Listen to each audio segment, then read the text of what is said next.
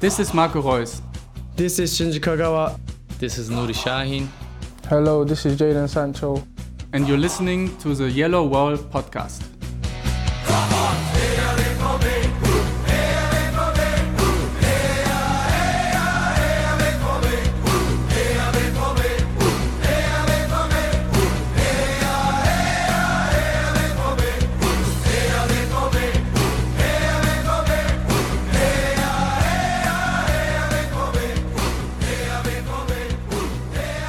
Hello and welcome to episode 440 of the Yellow Wall Pods. I'm your host Stefan Butzko and today we will talk about Wednesday's cup fight at the Ruhrstadion which saw Dortmund go through to the quarterfinals of the DFB Pokal. We will preview Saturday's match away to Werder Bremen and we will preview Tuesday's Champions League home leg against FC Chelsea. For all that and more, joins me Danny Lützner. Hello Danny, uh, it is great to have you on the show. How are you doing? Hi Stefan. Uh, yeah, glad to be finally here, and uh, I think it's a great time to to talk football, especially Dortmund. So yeah, it is good. a great time. So it is. It actually is. Yeah, so let me introduce Danny. Uh, he is a football data scout and he's a work colleague of mine, hence the connection. And he is, of course, also a Borussia Dortmund fan, for better or worse. Uh, Danny, if you have any uh, other details about you that you want to tell our listeners, uh, be my guest. Yeah, so my name's Danny. Been a lifelong Dortmund fan my entire life, and uh, yeah, I live in the UK. Work as a football data scout here, and um, yeah, moved to the UK in 2018. So not been in in Dortmund as much as I wanted to watch some games, but yeah, tried to catch up every game. Like yesterday, unfortunately, there was no availability to watch the game for free on uh, British television. So yeah, had to get a stream yesterday for 15 pounds. Jesus. So yeah, yeah, that's what you have to do when you watch uh, a classic derby in at uh, Bochum. So, well, it really was a classic um, because obviously it was to to me it was a great game because uh, I don't know if it's uh, you know a, a, game for the football connoisseur. I don't know, but for me as a guy from Dortmund, this was a nice Revierderby. You had uh, an awful, terrible pitch.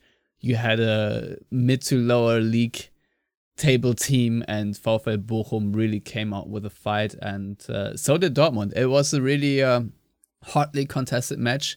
You had uh, great uh, pyrotechnics in the away stand and uh, you know just uh, a really gritty game that Dortmund prevailed from. And if you compare that game to the loss to St. Pauli last season, the infamous cup exit where Dortmund have been heavily criticized uh, for their performance then. I think we saw an entirely different team, entirely different mentality, entirely different approach to the game because Dortmund did get stuck in, if you will. uh, and uh, in, in these kind of games, this is actually what counts uh, for the most part. And uh, yeah, was it the best uh, footballing game from Dortmund? probably not. But I personally am just very happy with the performance because from the first minute on, they were uh, right at the same pace where Bochum were, and they did not yield any space. So yeah, it, it got a little chaotic. Um, but uh, nevertheless, I thought uh, it was a highly entertaining game. Um, what did you make out of the first half and uh, the lineup? Uh, it was uh, Ryerson back as a left back in for Guerreiro. We had Mats Hummels starting instead of Schlotterbeck and Niklas Süle uh, in central defense. Marius Wolf was the right back, and then uh, Emre Can, the holding midfielder, and uh, Charlie Özcan coming back from suspension in midfield next to Jude Bellingham. And then you had uh, Bynoe-Gittens, who replaced the suspended Adeyemi, and uh, Julian Brandt uh, and Sebastian Haller also up front. So, yeah, I mean, you basically summed it up quite well. I think that if that game would have been played in October, September last year, Bochum would have beaten us quite easily because we had a completely different mentality a couple of months back, and this game really showed how um, far this team has come in the last month or two. Um, we took them exactly what they gave us. We um, basically, as you said, like we were there. It was just a typical um, cup fight. And Bochum is a dangerous team to play currently. They have a fantastic mix of experienced players very dangerous um, counter forward slash wingers with uh, Asano and you have a classic target man with uh, Hofmann up front. So it was a really, really tough game for Dortmund. And at Bochum is never easy for Dortmund historically. So I was really impressed with the um, attitude. And I think when we saw the lineup with Can and Chan in uh, in the central midfield, it was clear what, what game it will be. It won't be pretty. It won't be um, spectacular 3 4 5 0.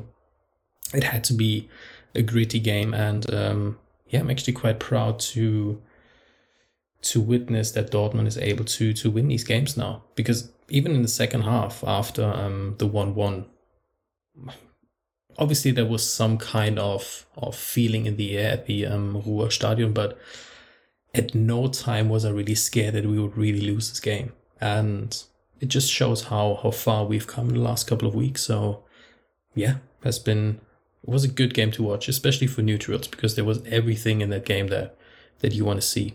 So, yeah, very happy. Well, I think uh, neutrals would be rooting for the upset, maybe, but that, of course, did not materialize. However, um, I think you you got it absolutely right when you said that Dortmund took uh, pretty much what Bochum gave them. Obviously, the first two chances, I would say uh, Sebastian Haller when he slipped during a shot uh, and sailed over the bar, and a couple of uh, minutes later, um, it was Jamie Bynoe-Gittens who also had a very uh, promising attempt that he also just put over the bar.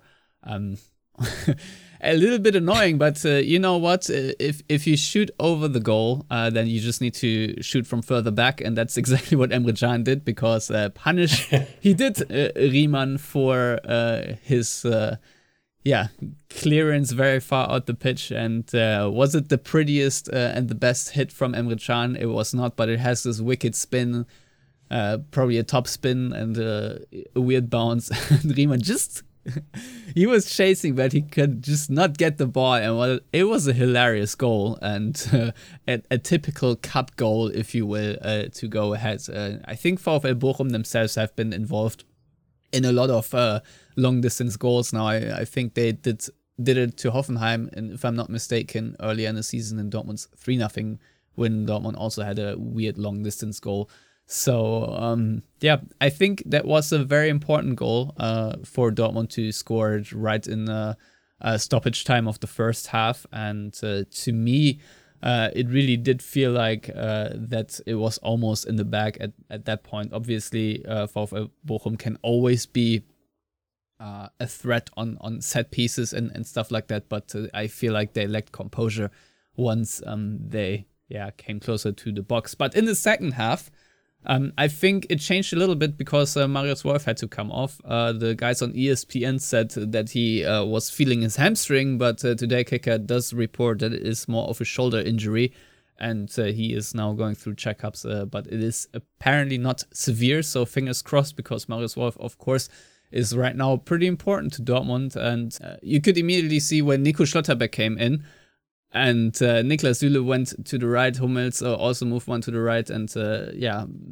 then you could see that uh, Antwi-Adjei ran at uh, Mats Hummels a little bit more, and I think uh, before the penalty uh, occurred, um, there were two or three really promising chances uh, that Gregor Kobel once again had to save uh, was I, I think one was slightly offside and since VAR was in action I think uh, um, that would have been reviewed but nevertheless um, two very good saves uh, one we won one uh, where he blocked the ball uh, the, the shot rather and the other one where he basically took the ball off Antwi-Adjei and uh, to me um, yeah once again uh, big saves and, and just showed how how important uh, Marius Wolf is for the structure and of course how important it was to have uh, Niklas Süle uh, in in that area of the field on the on the right side basically of center half because his pace uh, really did well against Antwi-Adjei and uh, once Mats Hummels had to go one v one with him.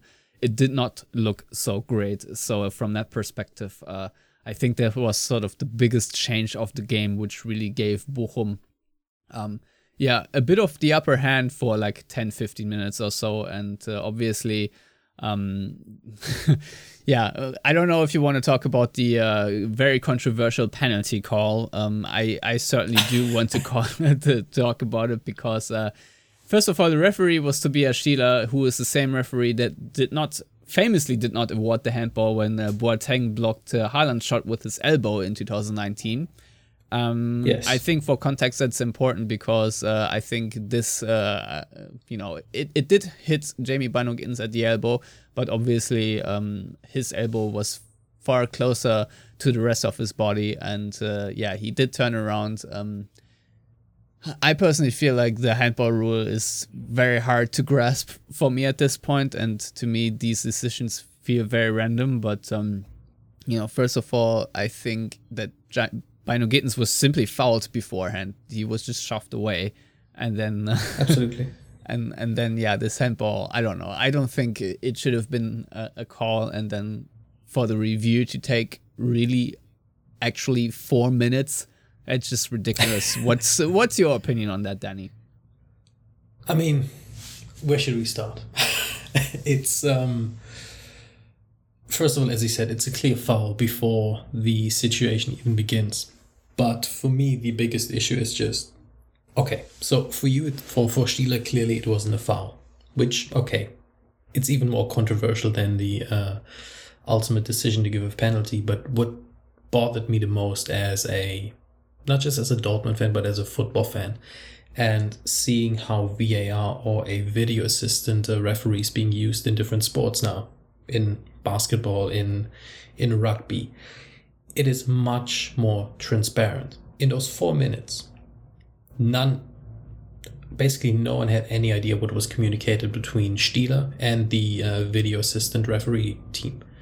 No one knew what is exactly being checked. Why is that being checked, but the push is not being checked? What are the criterias of a handball these days? Because as you've said, it's not consistent. It is absolutely ludicrous how this is a, a penalty. And I think it was five or ten minutes later on the other side. Um, I think Yanko, he got the ball on his hand and he actually, it was a similar situation to the one um, that you just mentioned with Boateng a couple of years back. And yeah, there is there is no consistency and as long as we don't have any clear transparency or communication between referees and their assistants it will never be a system that will work for football fans. And yeah that's basically all i can say to this because i'm still mad about it.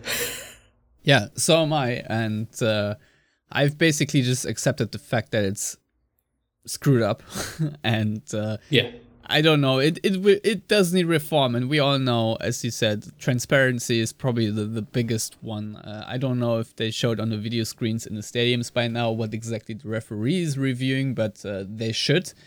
And uh, on top of that, I think the referee uh, should also have a way to communicate with the entire stadium and announce his decision and not just explain it. Obviously, that would be a very big step for the sport. It's uh, very commonplace Yes. in other sports, but uh, nevertheless, I think if you have such a long review, um, there there should be more transparency. I think Stieler had an interview um, with German TV afterwards to explain his decision, but uh, unfortunately, I did not see it, and um, I also don't care because uh, his decision was plainly wrong, and whatever he did to explain it, I think it took so long because they couldn't quite figure out whether it was on the line or uh, outside of the uh, penalty area. But uh, yeah, very frustrating if you ask me um, to to watch this and then uh, for it to actually stand because I was pretty convinced that it was once he went to the review area that he was gonna take uh, two looks at it and then just call it off.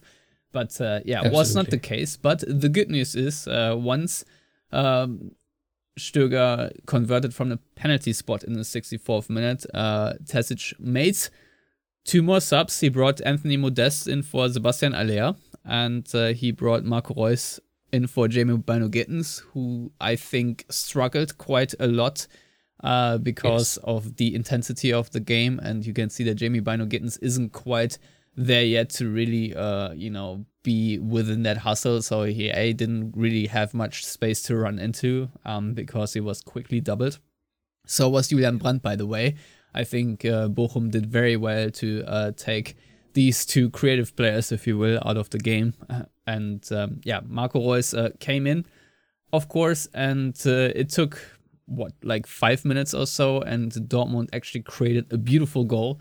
Um, I was positively surprised uh, to see Charlie Özcan play that through ball to Jude Bellingham, who made a really great run. Because if you see the uh, build up when uh, before Özcan received the ball, he was actually pointing to Süle to uh, play it sideways, and Süle was like, "Screw you! I'm just gonna pass it to you."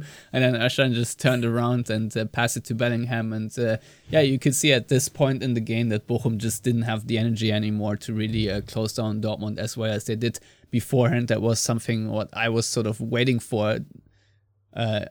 Watching the entire first half, looking at the intensity and knowing uh, the quality that Dortmund can bring off the bench nowadays. And uh, yeah, Jude Bellingham, excellent. Uh, square off to Marco Reus, who had a tap in that I am very confident that you and me both would have arguably finished. Although who knows uh, with this pitch. but uh, yeah, I, I I don't know what else to say about this game really, um, other than that uh, Gregor Kobel um, had I think it was an Instagram story or so on, on the pitch where he uh, really uh, praised uh, Ryerson. I think he called him like a Norwegian endurance runner or something like that, uh, praising him for sprinting up and down the field the entire game. And uh, yeah, to me, I feel like Ryerson, especially in a game like this, you can you can see the quality that he brings. And uh, since it's your first time, uh, maybe your thoughts on our left back slash right back. Honestly, when when the news came out um, he was one of one of many at Union Berlin. He was not really a standout player because that's not who he is. Um, he has always been an kind of under the radar guy, but someone who is just putting in the work. And he's exactly the type of player that we needed because we had someone like Meunier who much more talented as a footballer, much more technical. He brings a lot potentially moving forward. But he can't defend. his his hours and uh, his defensive position is god awful. But Reimann, who is a mold in our team that potentially didn't Pistons Großkreuz, um, he's exactly what we needed in that position, especially with, let's say we play with Guerreiro on the left. There is an imbalance in our team because on the left, you push forward, you have creative uh, left back who, yeah, whose crossing is phenomenal, who who can even make run, is quite comfortable on the ball. Ryerson is someone who will stabilize our defense, and yet perfect example why we got him because he's just he accepts his role. Playing if he plays right, uh, right back, left back, he just fits exactly the needs that we had. And I know that we both are big fans of Matteo Murray. As a player that uh, he will be with us for a long time because we absolutely need him. And yeah, you can plug it easily in uh, as a left back as well, as I said. And uh, I think he is he's a he's a very very good buy for for January transfer window. So we did well there. Yeah, yeah, I, I totally agree. Uh, apologies uh, to the listeners because you've been breaking up a little bit there. I don't think I can recover it.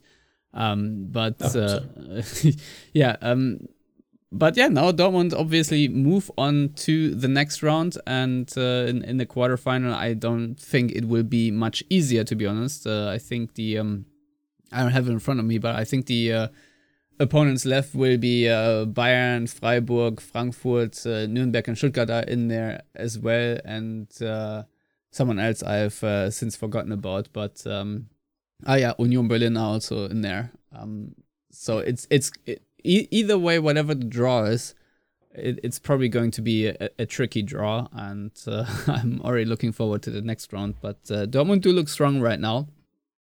But obviously, yes. now the question is can they maintain that momentum against Werder Bremen, who are, of course, in eighth place in the Bundesliga? They uh, have the third worst defense. They have conceded 37 goals and the eighth best attack with 31 goals. So their goal difference right now is minus six.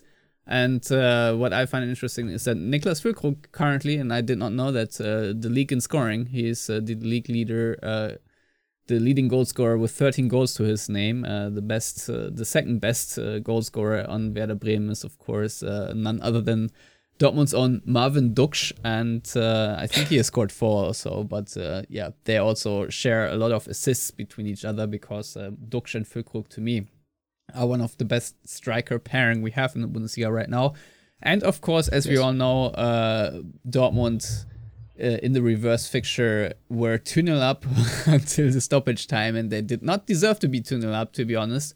Uh, but then uh, Werder Bremen scored three goals in very quick succession, which is one probably one of the biggest fumbles in Dortmund history. And uh, I think the uh, Bremen coach already said today or the other day that uh, the last game doesn't really matter. Well, it, it matters to me because I'm out for revenge. I think Dortmund have something to make up for here.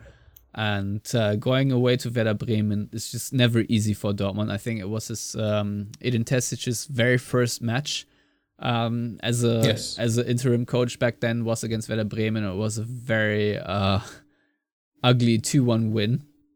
I mean, I, I I take one again because right now, um, it's it's all about getting three points and staying in this title race, uh, however long you can, uh, to keep us all excited and hopeful.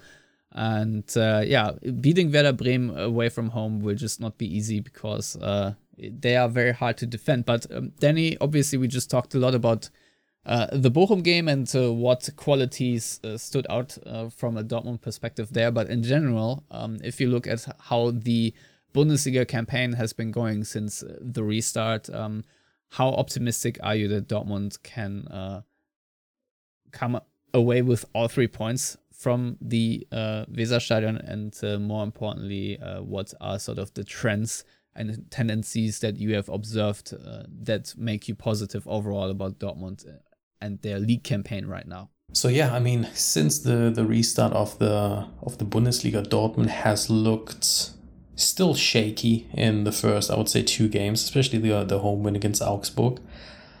But since then, seeing how we plugged in Haller, how we changed our system, how we moved on from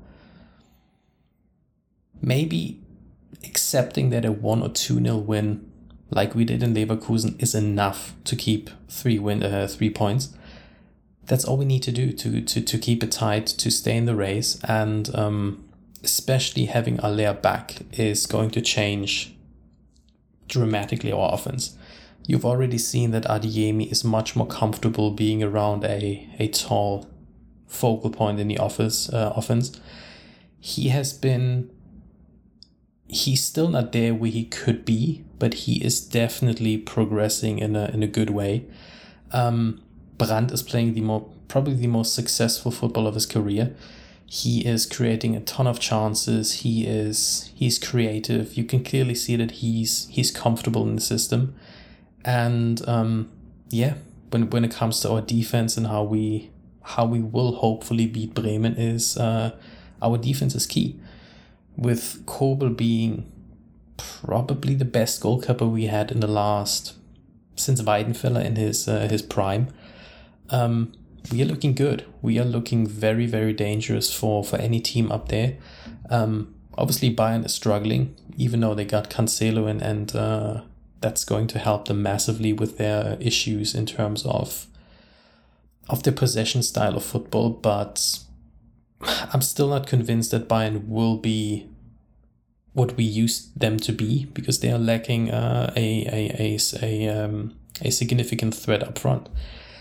And as long as we keep it close, we have chances. We absolutely can can beat Frankfurt as we've shown in the in um, September last year. We can definitely hang with Leipzig, and I think we can absolutely hang with Bayern. So if we keep it close, see how um, Frankfurt and Leipzig perform in the Champions League, it's going to be an open title race, which is something that I think every German football fan uh, wants to see. And um, yeah, yeah, absolutely. Uh, but as I said before, you really talk about a title race, uh, you absolutely need to defeat Werder Bremen. So, um, yes. what makes Werder Bremen such a tricky team to play this season? Because uh, I, I rarely see them being shellacked. Um, they are pretty much always in the game. Obviously, they've conceded uh, 37 goals, and I said uh, league's third worst defense. Um, so obviously, if you're a Bremen fan, you're probably uh, dumbfounded of uh, how this team manages to concede goals. And I mean, they've been shellacked a couple of times. They lost six to one to Bayern Munich. They lost seven to one to Cologne. I think that was the first game uh, of 2023, if I'm not mistaken, which was kind of hilarious. But uh, apart from that, um, they lost two to one to Union Berlin, and then uh, recently they beat Wolfsburg two to one, and then a two 0 win against VfB Stuttgart.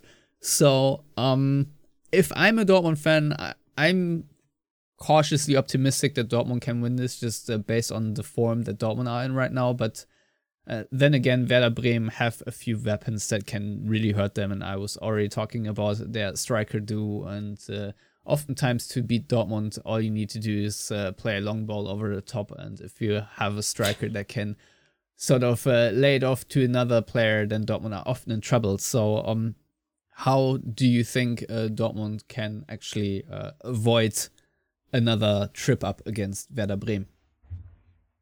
I think if we start with Schlotterbeck and Süle, that would be the key against a, as you said, quite physical um, duo up front in Ducksch and especially um, Füllkrug. I think Füllkrug is, if we're being honest, probably the best German striker we currently have, or traditional striker striker as we know it. Um, Bremen is a tricky team. Bremen is not very good at at anything.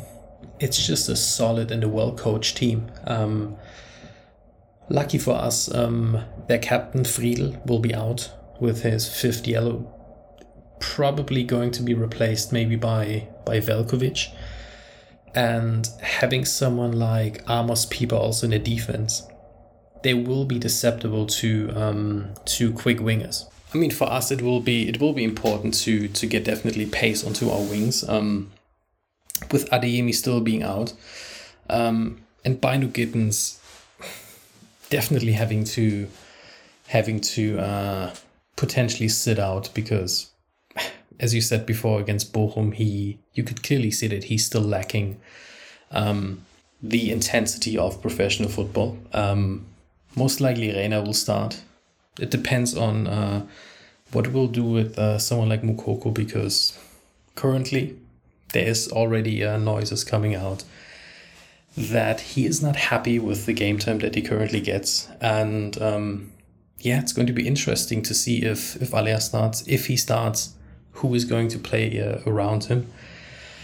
I hope because we I think we spoke about this a couple of times that we would really like to see Haller and Moukoko together, and maybe in Bremen it will be it will be a perfect time to potentially unleash the best duo we currently have up front. But yeah, as I said, with uh, with Friedl out, there will be opportunity for us to to score. I suspect that Rafael Guerreiro will be back against Bremen because even though they have a bit of pace, he won't be as um, as big of a liability defensively against Bremen. So I see him coming back. He scored against them. I think he scored against Bremen a couple of years back as well. So he should be he should be fresh. He should come back into the team. And yeah, I'm pretty pretty positive and optimistic that we at least get a draw on Bremen and and just keep keep the good form up and and see where we can go against uh, Chelsea next week. Yeah, I mean, uh, I'm I'm also hoping for another Gio Reyna goal off the bench because uh, he scored his very first career goal for Dortmund in the cup against Werder Bremen, if I'm not mistaken, and that was an absolute outrageous strike. So uh, if he could replicate that, I would not complain whatsoever. And um, yeah, we'll we'll see what uh, this game will bring. Uh, what's your scoreline prediction? A two three. All right, that was mine as well. So yeah, I'm also saying two to three. And uh, with that, I think we can move on to the Champions League. Uh, of course, uh, Chelsea will visit the Westfalenstadion first. Right now, they are ninth in the Premier League, and uh, yeah, uh, they have a new coach, Thomas Tuchel, no longer uh, at the helm. It is uh, now, of course, Graham Potter, who, um, yeah, I think has struggled uh, so much, is uh, fair to say. But um, you are also here because you have a much closer eye on English football than I have, because quite frankly, I am not watching a lot. Um, it is quite funny and also disturbing to see how many players Chelsea have signed over this winter transfer window. Uh, I think uh, their investment was uh, north of 400 million euros, maybe even 500. Yes. I'm not entirely sure uh, how much they spent, um, but uh, they did sign Enzo Fernandez, uh, Mykhailo Mudryk, uh, Beno Badiashile, Noni Madueke, and Joao Felix. And yeah, I think also David Datro Fofana and Andrey Santos. So a very long list, but we don't really have to care about most of them because as the rules are, Chelsea could only nominate three players, and uh, Potter has chosen Enzo Fernandez, uh, Mudryk, and Joao Felix. So um, obviously three good players, um, but as I said before, Chelsea are struggling a little bit. Uh, I don't know how that will translate to the Premier League. I think their most recent uh, game has been a scoreless draw against Fulham.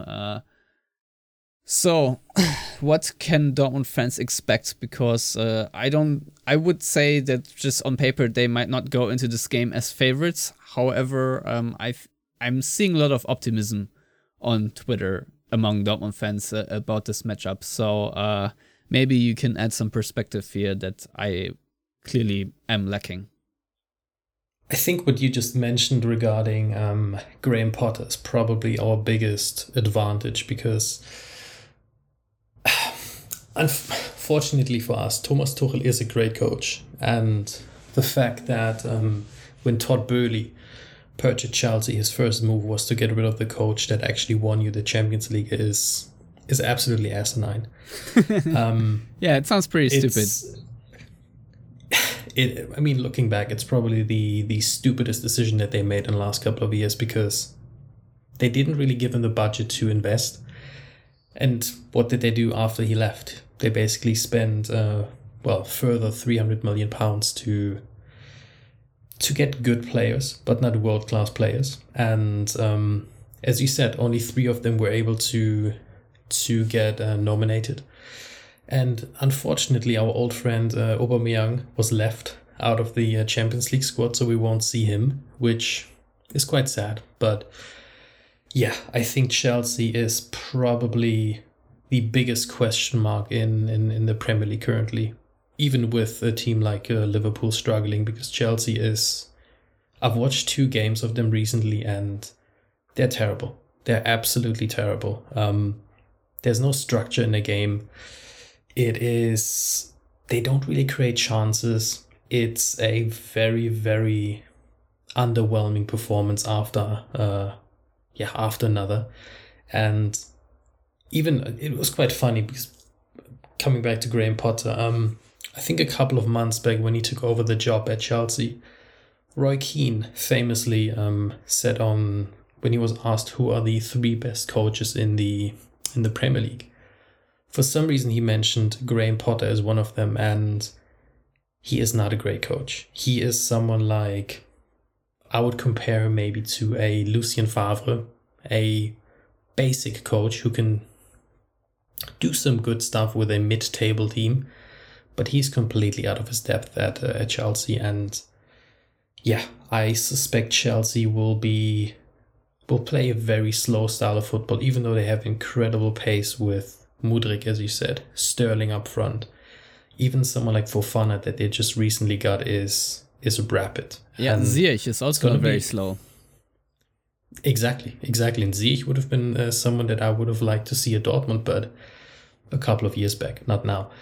But it's you have to be very careful the way you defend Chelsea because there's a lot of uh, creativity, pace, and um, scoring ability up front. But in general, it's not a great team currently, and we definitely got quite lucky when you compare Chelsea with the other options that we could potentially had at uh yeah at the draw. So I'm quite optimistic that our our Champions League run will will continue after this one. Well, there are two things to note is that um, the Champions League, as you all know, no longer has the away goal rule. So um, that I think can be positive or negative. Uh, but uh, I think it's it's important to note. And uh, the other thing that uh, I'm not hundred percent sure if he's going to be out, but uh, most likely Christian Pulisic for our American listeners. I think he is going to miss the first leg definitely because he, he picked up an injury. Um, I think was it the first game back or so um, when he was tackled in the box, and um, yeah, I don't know about the other injuries. I don't know if N'Golo Kante is going to be out. I don't know if Denis Zakaria is going to be out. Um, how long they will be? I don't think. I don't think they're going to miss uh, Zakaria in particular. yeah, but it, it interesting that Zakaria is uh, right now in Chelsea, not really doing much. Uh, I know that uh, Dortmund wanted to sign him, or at least Zorc wanted to sign him on a free transfer from Gladbach, but that of course did not pan out. Uh, would you take him right now if uh, Chelsea would make him available to offload uh, him from their let's call it a bloated squad because it's certainly what they are, or would you rather go for say uh, Mateo Kovacic, who who I wanted to see uh, at Dortmund for a very long time? Not entirely sure if I would do now. I mean, obviously, I would always take uh, Mateo Kovacic over almost anyone on the Chelsea squad currently.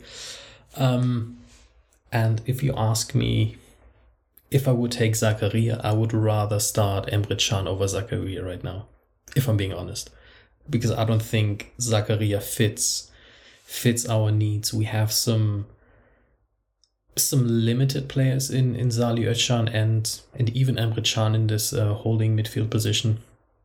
Zakaria is he's too injury prone for, for for me to come to to Dortmund. We don't need a player like him, honestly. Would you take Kovacic maybe as a Bellingham replacement? I mean, Kovacic is 28, but uh, to me, he's still in, he's still a decent player. I think that we both we have this dream of, of finding a new Gundogan. yes. and if if if if you look around the Premier League, who could potentially be available, who has a similar skill set, and who can also be a scoring threat at times, um, just outside of the box, Kovacic is he would be brilliant. He would be a fantastic, fantastic acquisition. But getting him, I don't see any any chance how we can do that. Yeah, no, you're you're probably right. Um, but you know, a, a guy can dream. Oh, definitely. but yeah, from a from a Dortmund's perspective, what have Dortmund, what do they have to do in order to beat this Chelsea team? You got to defend well, and I don't think that this is going to be much different from the game that we just played against Bochum. Um, I don't see Guerreiro doing too well against the pace that Chelsea can bring can bring onto the pitch. Um, defending Mudryk is is tough. He is he's rapid. You have Sterling, as you said. Ziyech has pace. Um, even their midfielders have a lot of pace, and um, they will play quite defensively because they are not creating a lot of chances. They will sit back, they will wait, and it's going to be a waiting game. I would not be shocked if it's going to be a very low scoring go- uh, game at Dortmund, even if potentially a nil nil. And um, yeah, then you go to to Chelsea, you go to the Stamford Bridge, and then you just have to have to tough it out. And obviously hope that Chelsea is not finding any rhythm in the next couple of weeks, but I don't see that happening.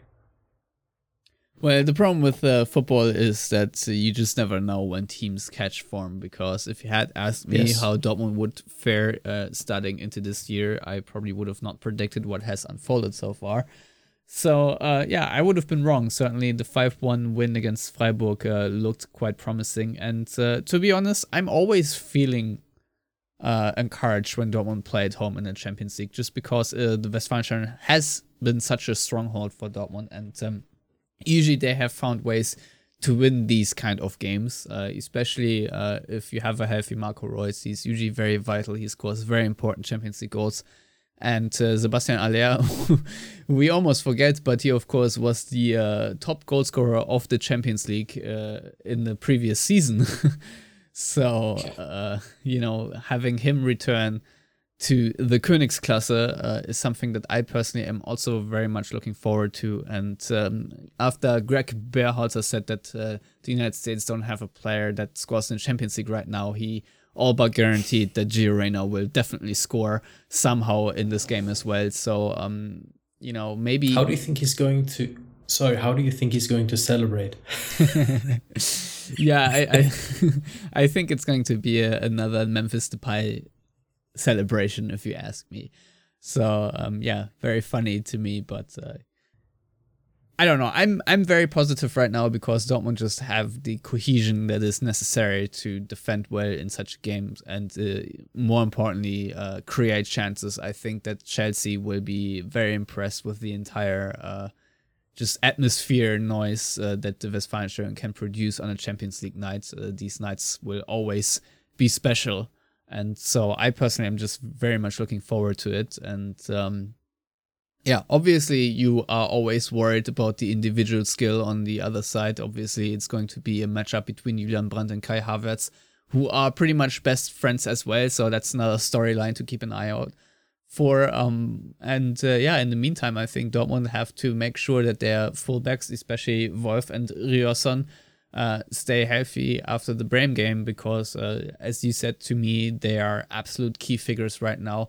Marius Wolf uh, with his forward momentum on the right side and Ryerson on the left. Um, just you know, the dynamic we now have from full, both fullbacks positions is something we haven't seen in quite a while. And of course, you can always play Rafael Guerreiro if you must because he can do th- certain things well. And uh, who knows, maybe we'll score a set piece goal here and there too, because we, of course, did not uh, do that against Bochum, but uh, we were very successful, of course, against Freiburg.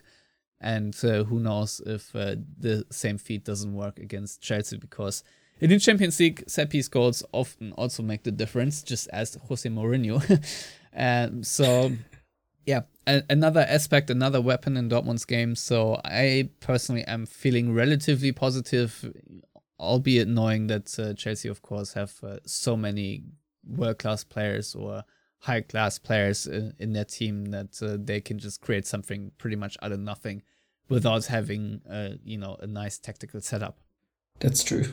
But again, I'm just looking at the uh, the schedule for Chelsea in the next coming weeks, and uh, ah, they're going to they're going to struggle. It's going to be some tough games for them, and they will be under a lot of pressure if they don't perform against Dortmund as well. Because you don't invest 500 million pounds a year to lose against Dortmund in the last round, uh, the round of last 16. So there's going to be a lot of pressure for for Graham Potter and uh, the Chelsea team. But yeah, as you said, having pace in the back. Um, potentially not playing uh, Hummels would put would most likely help against Chelsea, and uh, then you got to see who they play up front.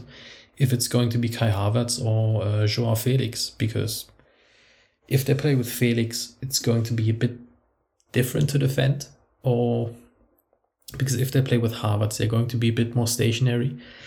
And Havertz, even though he has learned to to deal with the physicality here in the UK, I don't think he is I don't think people expected him to be where he is right now because he is a little bit stuck in his in his development. And yeah Chelsea is definitely beatable. And as I said like comparing Chelsea to the other options that we we could have had it's a good draw. And um, yeah if we keep the momentum up next couple of uh, couple of weeks we should go through definitely. Yeah. So Chelsea do play this weekend against West Ham United who themselves are seventeenth. Yeah, they're seventeenth in the Premier League. Um, and uh, the three games in between uh, the second leg will be against Southampton, Tottenham, and then Leeds United, who also just had a coaching change. Um, and uh, I don't have it in front of me who Dortmund play in that time period. I can tell you that they are playing against Werder Bremen this Saturday, and then um, yeah, it's going to be also very tricky because they then play Hertha at home, Hoffenheim away, and then before the second leg, they do play um, RB Leipzig at home, which is another key game. And right after the Chelsea game, you have the Revierderby against Schalke, which is arguably the last derby, and you must absolutely win that one because uh, if it's the last derby, you have to win it. those are the rules. So um, yeah, the program for Dortmund going forward absolutely not easy either. But uh, right now, I think we can be at least confident that uh, Hertha and Hoffenheim could be six points, right? Because Hoffenheim are one of the most uh one of the worst struggling teams really. And uh, Hertha also yeah I don't know. I'm I'm not re- really impressed by them either. They are also right where Hoffenheim are. And um, yeah we'll see of course how how the Leipzig game will go. But uh, that's of course uh, at the beginning of March. So we still have a couple of more episodes in between um, Danny, anything else you want to say about this game, or do you want to honor me with a scoreline prediction? Um, I don't think there's a lot to to say anymore about the Chelsea game because, as I've said, it's a big question mark. You don't know what's what's going to happen with with Chelsea, and yeah, as I've said, I think it's going to be a low scoring game at home. Chelsea is famous for their nil nil draw these days, and I'm a bit more optimistic, so I'll say one 0 1 0 to Dortmund with, obviously, just for you, Gio Reyna will score. All right. I'm uh, a bit more optimistic, but I don't think uh, the scoreline will be that much different. I, I do think it's going to be a 2 1. So uh, basically the same, uh, but at least we will see two Dortmund goals. So we have something more to celebrate. But uh, yeah, I see Marco Reus scoring as well uh, next to Gio Reyna. Um, but uh, yeah, as you said, we shall see. Um, again, Danny, uh, thank you very much for coming on and uh, lending your expertise. It was a fun little chat about the black and yellows, and I hope we can do it again soon. But in the meantime, we shall be back uh, after the Chelsea game with another episode to then also, of course, preview the Hertha game and uh, yeah, go from there. Uh, once again, thank you, Danny, for coming on, and uh, everyone out there. Thank you for listening. Until next time, goodbye.